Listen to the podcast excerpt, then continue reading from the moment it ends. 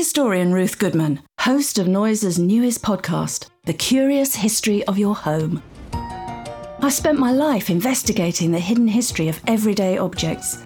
The vacuum cleaner in your cupboard, sleek and compact today, but when it was invented, it was literally powered by horses and took four to six people to operate.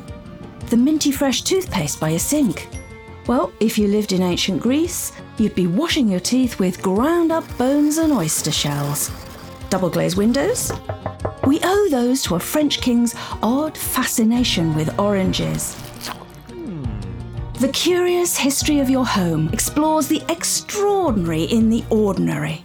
Listen to The Curious History of Your Home each Tuesday, wherever you get your podcasts.